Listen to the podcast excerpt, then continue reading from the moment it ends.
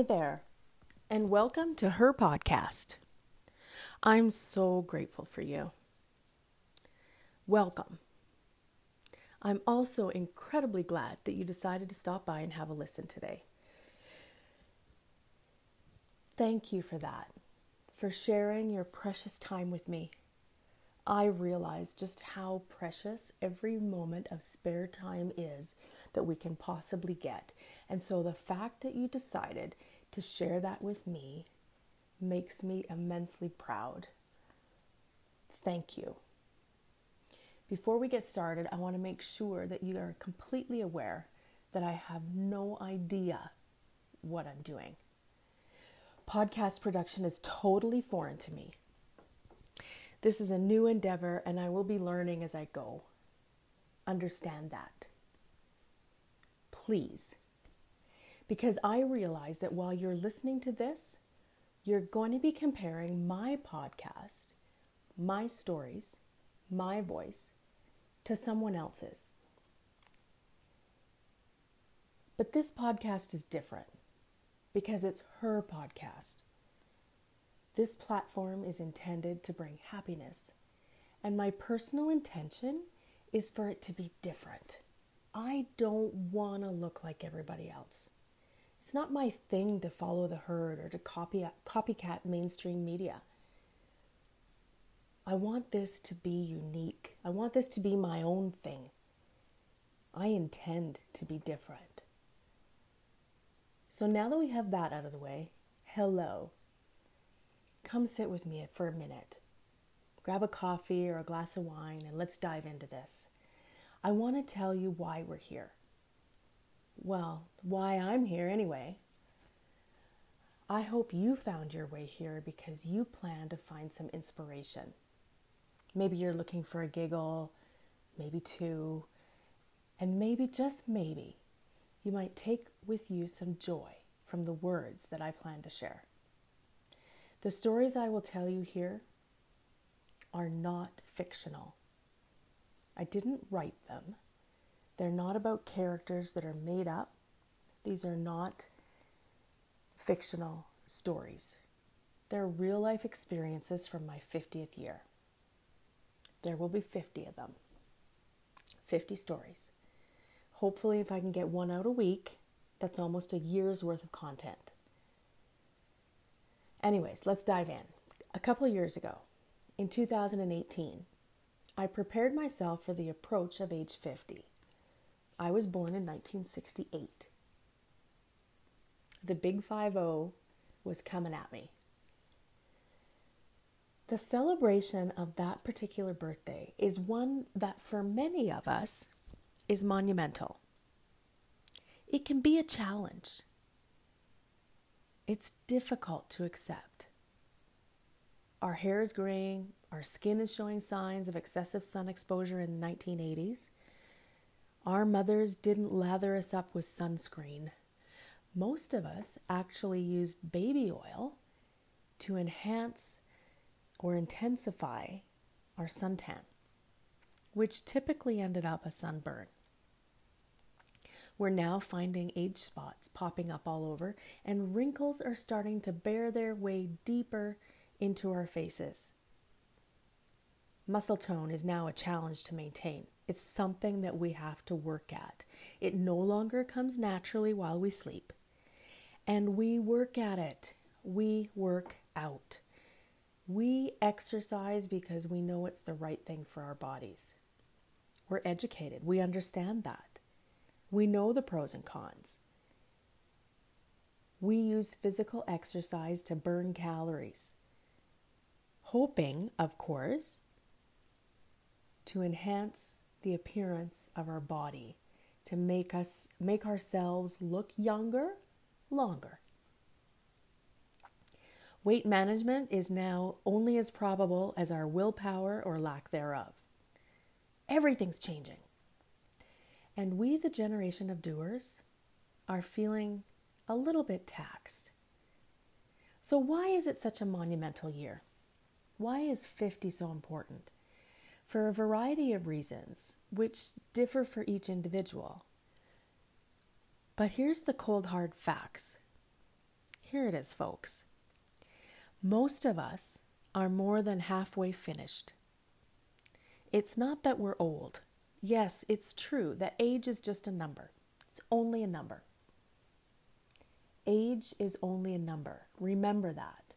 But in reality, medically, the facts show us that by age 50, we've already lived the majority of our lives. Our generation were born and labeled as Xers. Part of a changing era, we were raised during a period of realization. It wasn't us that were realizing, it was our parents. It was the boomers that were realizing they were beginning to find themselves, or perhaps they were actually losing themselves. That determination is nothing more than perspective. It's all how you choose to see it, what side of the fence you want to be on. Regardless, we saw a lot of our parents divorce. We spent our time after school alone letting ourselves into the house with a key that we carried around our necks. For some of us, it was on a shoelace. For others, it was on a piece of yarn. It could have been blue or orange or pink. We were latchkey kids. Generation X. Our parents worked outside of the home, both of them. Mom wasn't there to greet us with chocolate chip cookies or banana bread when we got home from school. Instead, we watched episodes of Wonder Woman and the Bionic Man while we waited for our parents to return home from their jobs. We learned to do our own laundry and we helped clean the house before our homework was done. We grew into independent adults, capable and eager to do anything. And we were ready to try anything. We became entrepreneurs. It was our plan to make things and provide services for the world that we thought were missing. We wanted to provide all of the stuff that we desired but couldn't find. We sought everything the world had to offer and we took it, making life better for everyone. If the opportunity was there, we were going to grasp it. We have lived a life of servitude. We serve others. So for me, turning 50 was a big deal because for me, I wanted it to matter. I felt like it was time for me to get something done, to do something. Some, some of those things that were calling at me as I fell asleep each night. For me, it was a time of recognition of sorts. I realized that there was a trillion things available to do and see, things to experience that I hadn't ever thought of, and some things that I had considered doing for my entire life and never done. Either because I just plain old couldn't find the time, or I was too terrified to try. Don't get me wrong, I've done a lot of things. It's not that I've lived my life in hiding. I've met so many people. Gosh, I can't even begin to talk about that. Some of the individuals I've had the pleasure to know have made a profound impact on my life. Some very positively, and others, well, not so much. The point is that I've done a lot, but not everything that I want. I want to try as many things as I possibly can. And where might I start with telling you what I've done?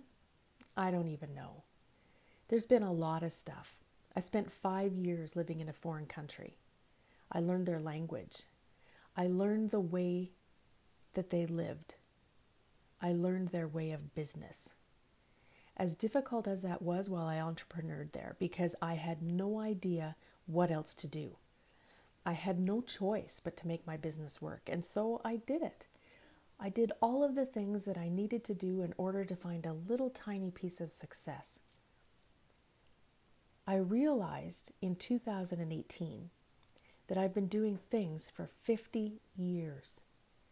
50 years I've been doing stuff, making muffins, driving kids where they need to be, volunteering whenever I'm needed, ironing clothes, cleaning toilets, wiping bums, making dinners and breakfast and lunch, snacks sometimes for the kids, for friends, for boyfriends, whatever. I'm doing it. I've written books and I've had them published. I've worked my ass off on a number of projects that I am I'm immensely proud of. And some that I'm not so proud of. I still did the things that I needed to do to get the job done. Oh, and I have loved, yes, indeed, I have loved some that didn't deserve my affections. That hurts. And then some that did. I have loved my children, which, if you have them yourself, you understand is probably the greatest love of all. I've learned to love those that I thought I despised. I have been loved. Let that settle in for a second. Just take a second and think about that. And then I'd like you to repeat that to yourself. I have been loved. That's the greatest gift that we can be given. I've also felt shame and defeat, the glory of winning and the anguish of loss. I grieved when my father died, and I've experienced the loss of a child. I still miss my dad every day. 20 years later almost, and I'm still looking for him in the shadows and in the bright sunlight of the morning. I try to fill the void that his absence has created by serving in the lives of others. So right about now, I, I hope you're you're thinking, what the fuck? What is this podcast even about? Why are we here? Well, like I said, there's many things that I have done and even more that I haven't. In my 50th year, it was my intention to find and accomplish, or at least attempt, 50 things that I'd never done before. 50 of them. That's it. Only 50. But 50 things that I'd never tried. 50 things new, 50 things outside my comfort zone, 50 things that for me would be memorable. Originally, I thought, you know what? I could just write another book. Cleverly unravel the stories of my experiences, you know, share a synopsis of my adventures through prose. Maybe, I thought, maybe I might even make a few bucks on signing with a publisher and then sit back and just let the royalties come to me. Delivered semi annually to my mailbox by Canada Post. It's perfect. It's the ideal situation. The hardest thing I would have had to do was walk to the box in January and July, stick my key in the in the little hole and retrieve the envelopes of cold hard cash. But you know, then I dilly dallied. I fiddle farted around and I didn't get it started because I was busy writing other books and I was working on other projects. The life of a writer, of a mom, of a wife. You know how it is. There's always a million things to do. And to add to the distraction and delays, I personally have the attention span of a flea. Fast forward to 2020. In January of this year, we started hearing tidbits on the news about a virus that was wreaking havoc with the population of China. We heard stories about the origin of what we now know as the coronavirus or COVID 19, a wet market, the consumption of infected bats. Ultimately, the outbreak has been tied to a seafood market which was closed down in early January regardless of the details. It just doesn't matter. This virus, though, has taken the lives of hundreds of thousands of people and infected millions of individuals worldwide. Our lives have subsequently been altered in an attempt to control the spread. For months, we have been isolated in our homes. Our global economy has suffered because of this. Netflix, card games, afternoon naps, family time, and podcasts have become the thing to do, which is how I got to be here, right here, right now, podcasting, or whatever you want to call it, whatever we say regarding the creation of this particular avenue of audible information. The pandemic opened my eyes and ears, really, to the concept of podcast and now here I am sharing my stories with you. I hope that you enjoy them, all of them. The experiences that I've created while searching for myself in 2018, the year that I turned 50. I did 50 things. 50 things that are worth talking about. 50 things that are worth sharing. I hope that you in tune. I hope, nope, that's not what I want. I hope that you tune in when each episode is launched, finding some joy, maybe some inspiration, some laughter, and a few tears. Most of all, I hope that you find some meaning. Take something away from my experiences. I hope that what I've done in trying the 50 things motivates you to try something new. Dip your toes into waters that are unfamiliar. Live each day of your life, each remaining day with curiosity. Seek answers and do whatever it takes to find balance between your intellectual, physical, emotional, and spiritual needs. Just try things. Maybe, like me, it's 50 things, or 40, or 65. The, the number doesn't matter. What matters is that you do something that you find enjoyable. Do something that scares you or that you think might be against the rules. Even if those rules are ones that you've written yourself. The ability lies within us to do anything. So stop wasting time. I did it. Live the life that you were given. Get out there, make a list, and do the things that you want to do. Thank you for checking in with me today. Thank you for giving me a few moments of your time. Thank you for listening to her podcast. And thank you for coming back for the next episode.